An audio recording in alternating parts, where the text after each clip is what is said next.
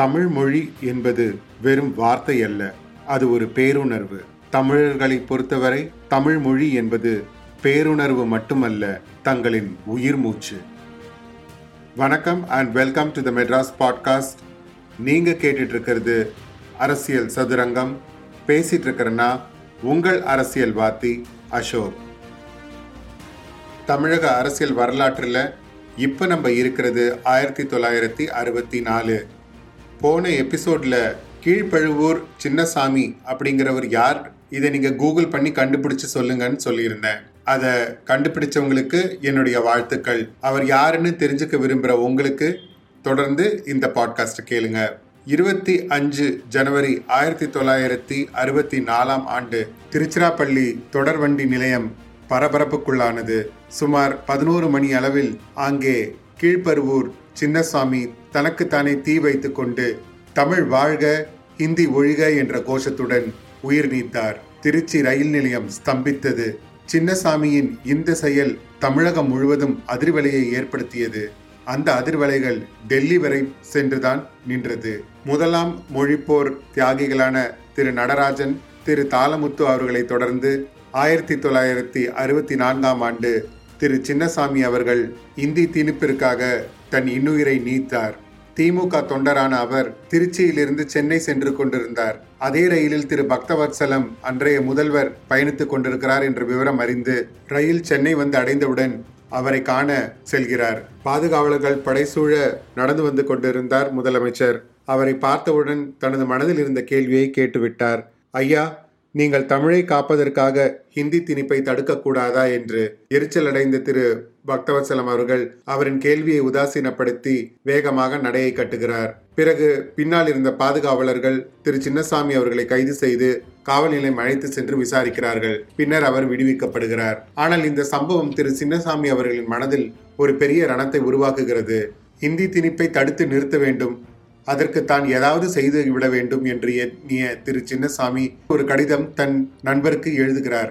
அதில் தமிழே நீ வாழ வேண்டும் என்பதற்காக நான் துடிதுடித்து சாகப் போகிறேன். காலை பதினோரு மணிக்குள் என் உடல் மீது பெட்ரோல் ஊற்றிக்கொண்டு செத்து விடுவேன். இதை பார்த்த பிறகாவது ஏன் ஹிந்தி? எதற்காக ஹிந்தி? என்று மக்கள் கேட்கட்டும். கடிதத்தில் சொன்னபடியே செய்தும் காட்டினார் திருச்சி மாவட்டத்தின் திமுக தொண்டர் கீழ்பழுவூர் சின்னசாமி அவர்கள். நம்மளோட இந்த பாட்காஸ்ட்லேயே ஏற்கனவே ஹிந்தி எதிர்ப்பு போராட்டங்கள் ஆயிரத்தி தொள்ளாயிரத்தி முப்பத்தி ஏழுலேருந்து நாற்பதாம் ஆண்டு வரைக்கும் நடந்ததையும் அதுக்கப்புறமா அது கைவிடப்பட்டதை பற்றியும் நம்ம விலாவரியாக பேசியிருந்தோம். இது தொடர்ந்து இந்தியா சுதந்திரம் பெற்ற பிறகு கூட இந்திய அரசியலமைப்பு சட்டம் ஆயிரத்தி தொள்ளாயிரத்தி ஐம்பதுல வரையப்பட்டது. அதில் சட்டம் அமலாகி பதினைந்து ஆண்டுகள் கழிச்சு அதாவது இருபத்தி ஆறு ஜனவரி ஆயிரத்தி தொள்ளாயிரத்தி அறுபத்தி ஐந்து அந்த வருஷத்திலிருந்து இந்தியாவின் ஒரே ஆட்சி மொழியாக ஹிந்தி மட்டுமே இருக்கும். இணை ஆட்சி மொழியாக ஆங்கிலம் பயன்படுத்தப்படலாம் அல்லது பயன்படுத்தப்படாமலும் போகலாம். அப்படின்னு ஒரு ஷரத்தும் இருந்தது. இந்தியாவின் ஒரே ஆட்சி மொழியாக ஹிந்தி அறிவிக்கப்பட்டால் மத்திய அரசு பணிகளுக்கான தேர்வுகளை தமிழ் உட்பட தேசிய மொழிகளில் எழுவதற்கான வாய்ப்புகள் கண்டிப்பாக மறுக்கப்படும். பிரச்சனையே அங்கதான் ஆரம்பிச்சது. மத்திய அரசின் குறிக்கோள் என்னவோ அந்த பதினைந்து ஆண்டு காலகட்டத்துக்குள் ஹிந்தியை எல்லா மாநிலங்களிலும் அறிமுகப்படுத்தி அதை ஒரு அலுவல் மொழிக்கு மேலே அதை தேசிய மொழி ஆக்கணுங்கிறதுக்காக பல முயற்சிகளை செஞ்சு கொண்டு தான் இருந்தாங்க. சுற்றறிக்கைகள் அரசாங்க அறிவிப்புகள் பள்ளிகளில் ஹிந்தியை அறிமுகப்படுத்துறது மத்திய அரசின் அலுவலகங்களில் பணியாற்றவங்களுக்கு தனியாக ஹிந்தி போதிக்கப்படுதல் இப்படி நாடு முழுக்க ஹிந்தியை பரப்புவதற்கான வேலைகளில் ஈடுபட்டிருந்தது. திரு பி சி கேர் என்பவரின் தலைமையில் மொழி ஆணையத்தை ஏழு ஜூன் ஆயிரத்தி தொள்ளாயிரத்தி ஐம்பத்தி ஐந்து அன்று குடியரசுத் தலைவர் டாக்டர் ராஜேந்திர பிரசாத் நிறுவினார். அதோட லட்சியம் என்னென்னா மத்திய அரசு தொடர்பான காரியங்கள் இந்தியை அதிக அளவு பயன்படுத்த வேண்டும். அதற்கான வசதி வாய்ப்புகளை ஆராய்ந்து கூற வேண்டும். மத்திய அரசு பணிகளில் ஆங்கிலத்தின் பயன்பாட்டை எப்படியெல்லாம் குறைச்சு ஹிந்தியோட பயன்பாட்டை எப்படியெல்லாம் அதிகரிக்கணுங்கிறத பற்றி ஆய்வு செஞ்சு அறிக்கைகள் சமர்ப்பிக்கணும். இணை மொழியான ஆங்கிலத்தை படிப்படியாக குறைச்சு முழுவதாக ஹிந்தி மொழியை எப்படி ஊக்குவிச்சு எல்லா அலுவலகங்களிலும் உபயோகப்படுத்தணுங்கிறதுக்கான வழிமுறைகளை அந்த ஆணையம் சமர்ப்பிக்கணும். அந்த ஆணையம் பரிந்துரை செய்த சில ஷரத்துகளை இப்போ பார்க்கலாம். ஹிந்தி பேசாத மாநிலங்கள் இருக்கும் பள்ளிகளில் பயிலும் மாணவர்களுக்கு ஆங்கிலம் தாய்மொழி தவிர ஹிந்தியையும் கட்டாயமாக போதிக்க வேண்டும். ஹிந்தி பேசும் மாநிலங்களில் இருக்கும் பள்ளிகளில் பயிலும் மாணவர்களுக்கு ஆங்கிலம் ஹிந்தி தவிர வேறு எந்த மொழியையும் போதிக்க தேவையில்லை. உச்ச நீதிமன்றத்தில் ஹிந்தி ஆட்சி மொழியாக ஆவதால் அதனை சார்ந்து இயங்கும் மாநில உயர்நீதிமன்றங்களிலும் ஹிந்தியே நீதிமன்ற நடவடிக்கை மொழியாகவும் இருக்க வேண்டும். அதே சமயம் அந்த உயர்நீதிமன்றங்கள் தங்களது தீர்ப்பை அந்தந்த மாநில மொழிகளில் படித்து காட்ட வேண்டும். மாநில சட்டமன்றங்களில் நிறைவேற்றப்படும் அதிகாரப்பூர்வமான சட்டங்கள் அனைத்தும் ஹிந்தி மொழியிலேயே இருத்தல் வேண்டும். பெரும்பாலான ஹிந்தி பேசும் மாநிலங்களைச் சேர்ந்த ஆணையத்தினர் இதுக்கெல்லாம் ஒத்துக்கிட்டாங்க. ஆனா தமிழ்நாட்டை சேர்ந்த திரு சுப்ராயன் மற்றும் மேற்கு வங்கத்தை சேர்ந்த திரு சுனிதா குமார் சாட்டர்ஜி ரெண்டு பேரும் இந்த கருத்துக்களுக்கு பலத்த எதிர்ப்பை தெரிவித்தாங்க ஆணையத்தின் பரிந்துரைகள் ஹிந்திக்கு சாதகமாக இருந்ததையும் நடைமுறைக்கு இது ஒத்து வராதுங்கிறதையும் மத்திய அரசு காரியங்களில் ஹிந்தியை ஆதரிக்க வேண்டும் என்ற கருத்து உடனடியாக ஒத்திவைக்க வேண்டும் என்றும் இந்தி பேசக்கூடிய மக்கள் முதல் தர குடிமக்கள் போல் நடத்தப்படுவதும் மற்ற மொழி பேசுவர்கள் இரண்டாம் தர குடிமக்கள் போல் கருதப்படுவதையும் க வன்மையாக கண்டிக்கிறோம்னு கூட்டறிக்கை அறிவித்தாங்க இதன் தொடர்ச்சியாக ஹிந்தி பேசாத மக்கள் பெரும் கொந்தளிப்புக்கு ஆளானார்கள். ஏழு ஆகஸ்ட் ஆயிரத்தி தொள்ளாயிரத்தி ஐம்பத்தி ஒன்பது அன்று நாடாளுமன்றத்தில் பேசினார் பிரதமர் நேரு. எவ்வளவு காலத்துக்கு மக்கள் விரும்புகிறார்களோ அதுவரையில் ஒரு மாற்று மொழியாக ஆங்கிலத்தை தான் வைத்திருக்க முடியும். அதற்கான முடிவு கூறும் உரிமையை ஹிந்தி பேசும் மக்களிடம் விடமாட்டேன். ஹிந்தி பேசாத மக்கள்தான் அது எவ்வளவு காலம் நீடித்திருக்க வேண்டும் என்று முடிவு செய்ய வேண்டும். ஹிந்தி பேசாத மக்கள் மத்தியில் ஏற்படுத்திய கொந்தளிப்பு கணிசமாக இந்த வாக்குறுதி குறைத்தது. ஆனால் மத்திய அரசோ சத்தமில்லாமல் ஹிந்திக்கு ஆதரவாகன காரியங்களை விடாமல் செய்து கொண்டேதான் இருந்தது. அதனின் தாக்கம் இருபத்தி ஏழு ஏப்ரல் ஆயிரத்தி தொள்ளாயிரத்தி அறுபது அன்று வெளியான குடியரசுத் தலைவர் வெளியிட்ட அறிக்கையில் பிரதிபலித்தது. நாற்பத்தைந்து வயதுக்கும் குறைந்த மத்திய அரசு ஊழியர்கள் தமது பணிக்குரிய ஹிந்தி பயிற்சியை கட்டணமின்றி இலவசமாக பெறுவதற்காக வசதிகளை மத்திய அரசு செய்து கொடுக்க வேண்டும்.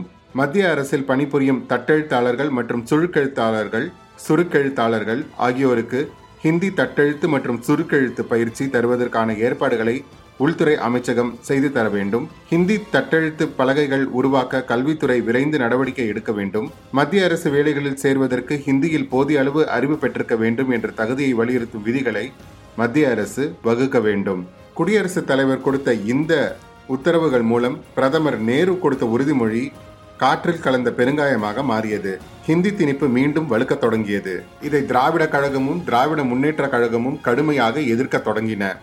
ஆகஸ்ட் ஆறு தொடங்கி ஆகஸ்ட் பதினாறு ஆயிரத்தி தொள்ளாயிரத்தி அறுபது வரை கருப்புக்குடி போராட்டம் நடத்தப்படும் என்று அறிவித்தார் அண்ணா. இதன்படி இவி கே சம்பத் தலைமையில் போராட்டக் குழு ஒன்றையும் அமைத்தார். இந்த குழுவில் திரு மு கருணாநிதி திரு அன்பழகன் திரு ஏ கே மதியழகன் கவிஞர் திரு. கண்ணதாசன் உள்ளிட்ட பதினேழு பேர் இடம்பெற்றிருந்தனர். குடியரசுத் தலைவர் சென்னை வரும்போது அவருக்கு கருப்பு கொடி காட்டுகின்ற நேரத்தில் குடியரசுத் தலைவரை திரும்பி போ என்று எவரும் சொல்லாமல் இந்தி ஒழிக கட்டளையை திரும்பி பெறுக என்று முழங்க வேண்டும் என்றும் அறிவித்திருந்தார். போராட்டம் பிரம்மாண்டமாக இருக்கும் என்று தெரிந்துவிட்டபடியால் அதை தடுக்கும் நடவடிக்கையில் இறங்கியது மத்திய அரசு. மத்திய உள்துறை அமைச்சர் நாடாளுமன்றத்தில் பேசினார். ஹிந்தி தேர்வை கட்டாயமாக வேண்டும் என்ற ஆட்சிக்குழுவின் பரிந்துரையை அரசு ஏற்கவில்லை.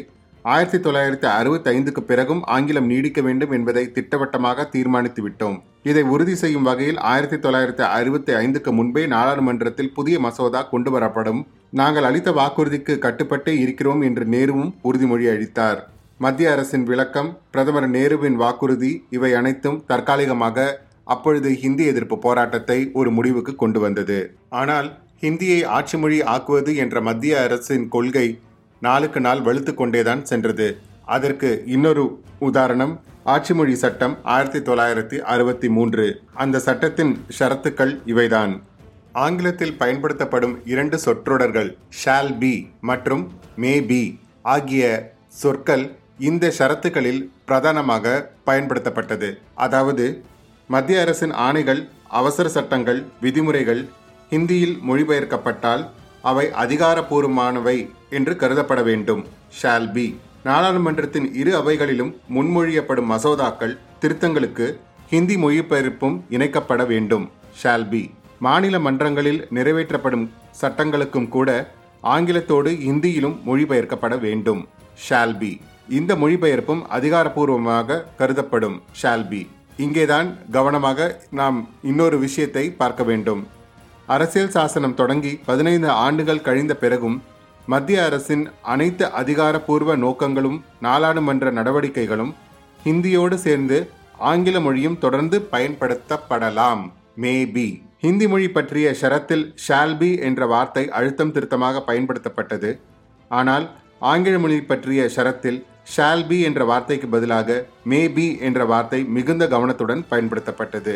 ஹிந்தியை கட்டாயமாக பயன்படுத்த வேண்டும் என்று சொன்ன அந்த சட்டம் ஆங்கிலம் பயன்படுத்தப்படலாம் என்றும் சொன்னது. ஹிந்தி எதிர்ப்பை பற்றி மாநிலங்கள் அவையில் பேசிய திரு அண்ணா ஹிந்தி ஆட்சி மொழியாவதை எதிர்த்து உணர்ச்சி பூர்வமாக ஹிந்தி பேசாத மாநிலத்தவர்கள் காட்டும் எதிர்ப்பை கணக்கிலேயே மத்திய அரசு எடுத்துக்கொள்வதில்லை. இந்தியர்கள் அனைவருக்கும் பொதுவான ஒரு மொழி வேண்டும் என்பதை இந்தியா ஒற்றை நாடாக இருந்தால் ஏற்றுக்கொள்ளலாம். ஆனால் இந்தியா கூட்டாட்சி நாடு. இந்திய சமூகம் பன்முகம் கொண்டது. நாடு முழுவதும் ஒரே மொழி என்ற கூற்றை ஏற்றுக்கொண்டால் மற்ற மொழி பேசும் மாநிலத்தவருக்கு இழைக்கப்படும் அநீதி என்று கூறிய அண்ணா இந்தியாவின் தேசிய கீதமான ஜனகணமன பாடலும் தேசிய தாய் பாடலான வந்தே மாத்திரம் ஆகியவை ஹிந்தியிலேயா ஏற்றப்பட்டன என்று மாநிலங்கள் அவையில் கேள்வி எழுப்பினார். ஹிந்தியை ஆட்சி மொழியாக மாற்றினால் அதை ஏற்கனவே பேசும் மக்களுக்கு நிரந்தர சாதகமாகவும் அதனை பேசாத மக்களுக்கு நிரந்தர அநீதியாகவும் மாறிவிடும் என்றும் வலியுறுத்தினார். இந்தியை ஆட்சி மொழியாக அறிவிக்கும் இந்திய அரசியல் சாசனத்தின் பதினேழாவது பிரிவை நீக்க வேண்டும். தமிழ் உள்ளிட்ட இந்தியாவின் பதினான்கு தேசிய மொழிகளையும் ஆட்சி மொழியாக்கும் வகையில் புதிய சட்டப்பிரிவு இணைக்கப்பட வேண்டும். இவைதான் எங்களுடைய பிரதான கோரிக்கை. அவற்றை வலியுறுத்தி பதினேழு நவம்பர் ஆயிரத்தி தொள்ளாயிரத்தி அறுபத்தி மூணில் தொடங்கி இருபத்தாறு ஜனவரி ஆயிரத்தி தொள்ளாயிரத்தி அறுபத்தி ஐந்து வரை ஹிந்தி எதிர்ப்பு போராட்டங்கள் நடத்தப்படும் என்று அறிவித்தது திமுக. பேரணிகள் நடத்துவது ஊர்வலம் செல்வது மறியல் செய்வது கருப்பு கொடி காட்டுவது கருப்பு பேட்ச் அணிவது கருப்பு கொடி ஏற்றுவது என்று போராட்டங்கள் தொடங்கின. திரு அண்ணா திரு ஏ கே மதியழகன் திரு மு கருணாநிதி திரு க அன்பழகன் உள்ளிட்ட முக்கிய தலைவர்கள் நேரடியாக களத்தில் இறங்கினர். இதற்கிடையில் மே மாதம் ஆயிரத்தி தொள்ளாயிரத்தி அறுபத்தி நான்காம் ஆண்டு திரு நேரு காலமானார். திரு லால் பகதூர் சாஸ்திரி இந்தியாவின் பிரதமராக பொறுப்பேற்றார். தமிழகத்தை பொறுத்தவரை திரு பக்தவட்சலம் அவர்கள் முதலமைச்சராக இருந்தார். இருபத்தி ஆறு ஜனவரி ஆயிரத்தி தொள்ளாயிரத்தி அறுபத்தி ஐந்து நெருங்கிக் கொண்டிருந்தது. திரு கீழ்ப்பழுவூர் சின்னசாமி அவர்களின் மரணம் இந்தி எதிர்ப்பு நெருப்பை வேகமாக விசிறிக் கொண்டிருந்தது. திமுக நடத்திய போராட்டங்களுக்கு ஆதரவு பெருக தொடங்கியது. பள்ளி கல்லூரி மாணவர்கள் தமிழ் ஆர்வலர்கள் ஹிந்தி திணிப்பு எதிர்ப்பாளர்கள் என்று கூட்டம் பெருகிக் கொண்டே சென்றது. முதலில் ஹிந்தி திணிப்புக்கு ஆதரவு அளித்த ராஜாஜியின் மனநிலைமையும் மாறியிருந்தது. அவர் திமுகவுக்கு நேசக்கரம் நீட்டினார். ஹிந்தி எதிர்ப்பு போராட்டங்களில் அவரும் ஈடுபட்டார். மொழி பிரச்சனை என்பது ஹிந்திக்கும் ஆங்கிலத்துக்கும் இடையேயான யுத்தமே தவிர ஹிந்திக்கும் தமிழுக்கும் இடையில் நடக்கும் யுத்தம் அல்ல என்பது ராஜாஜியின் வாதம். தற்போது ஹிந்தியை ஆட்சி மொழியாக மாற்றிவிட்டு ஆங்கிலத்தை அப்புறப்படுத்தும் மத்திய அரசின் முயற்சிகளை ராஜாஜி எதிர்த்தார். ஆக்ஸ்போர்ட் எழுத்தாளர்களில் ஒருவரான மைக்கேல் ஃப்ரீச்சர் இப்படி எழுதினார் ஆயிரத்தி தொள்ளாயிரத்தி அறுபத்தி ஐந்தில் இந்திய மக்கள் தொகையில் எட்டு சதவீத அளவே உள்ள தமிழர்கள் அனைத்திந்திய வேலை வாய்ப்புகளில் பதினெட்டு சதவீத இடங்களை பெற்றிருந்தனர். இதற்கு மேலாக மிக உயர்ந்த பதவிகளையும் வகுத்து வந்தனர். இவ்வளவும் ஆங்கிலத்தில் அவர்களுக்குள்ள திறமையால் தான் கிடைத்தது. ஹிந்தி ஆட்சி மொழியானால் ஆங்கிலம் படித்த தமிழர்களின் எதிர்காலம் கேள்விக்குறியாக மாறிவிடும் என்றும் எழுதியிருந்தார். இருபத்தாறு ஜனவரி ஆயிரத்தி தொள்ளாயிரத்தி அறுபத்தைந்து நெருங்கிக் கொண்டே இருந்தது. அசாத்திய மௌனம் காத்தது மத்திய அரசு. எட்டு ஜனவரி ஆயிரத்தி தொள்ளாயிரத்தி அறுபத்தைந்து அன்று கூடிய திமுக செயற்குழு ஜனவரி இருபத்தி ஆறு அன்று குடியரசு நாளை துக்க நாளாக அனுஷ்டிக்க முடிவு செய்தது. அந்த நாளில் ஹிந்தி எதிர்ப்பை ஒத்திவைத்தால் இந்திதான் ஆட்சி மொழி என்பதை திமுகவும் தென்னக மக்களும் ஏற்றுக்கொண்டார்கள் என்று மூளைக்கு மூளை காங்கிரஸ் பொய் பிரச்சாரம் செய்வார்கள். அதை தடுக்கவே குடியரசு நாளை அமைதியான முறையில் துக்க நாளாக அனுசரிக்கப் போகிறோம் என்று அறிக்கை விடுவித்திருந்தார் அண்ணா. திமுக குடியரசு தினத்தை அமைதியான முறையில் துக்க நாளாக கொண்டாடினாலும் அதனை பார்த்து கொண்டு அரசாங்கம் சும்மா இருக்காது. திமுகவினர் தமது வீடுகளில் கருப்பு கொடி ஏற்றுவதை அரசாங்கம் அனுமதிக்காது. கலவரமே ஏற்பட்டாலும் திமுகவினருக்கு அரசு பாதுகாப்பும் தராது என்று பக்தவத்சலம் எதிர் அறிக்கை கொடுத்தார். அறிக்கை போர்களும் திமுகவின் போராட்டங்களும் ஒரு பக்கம் இருக்க வீறு கொண்டு எழுந்தனர் மாணவர்கள். இந்தி திணிப்புக்கு எதிராக தன்னுடைய உயிரை கொடுத்து உணர்வு தீயை பரப்பிய கீழ்ப்பழுவூர் சின்னசாமியின் முதலாம் ஆண்டு நினைவு நாள் இருபத்தி ஐந்து ஜனவரி ஆயிரத்தி தொள்ளாயிரத்தி அறுபத்தி ஐந்து. அந்த நாளை சிங்கத்தமிழன் சின்னசுவாமி நினைவுகளுடன் மாணவர்கள் போராட்டம் தொடங்கும் என்று அறிவித்திருந்தனர் மாணவர்கள். மாணவ சமுதாயம் எழுச்சி பெற்றது எப்படி? ஹிந்தி எதிர்ப்புக்காக மாணவர்கள் நடத்திய போராட்டங்கள் என்ன?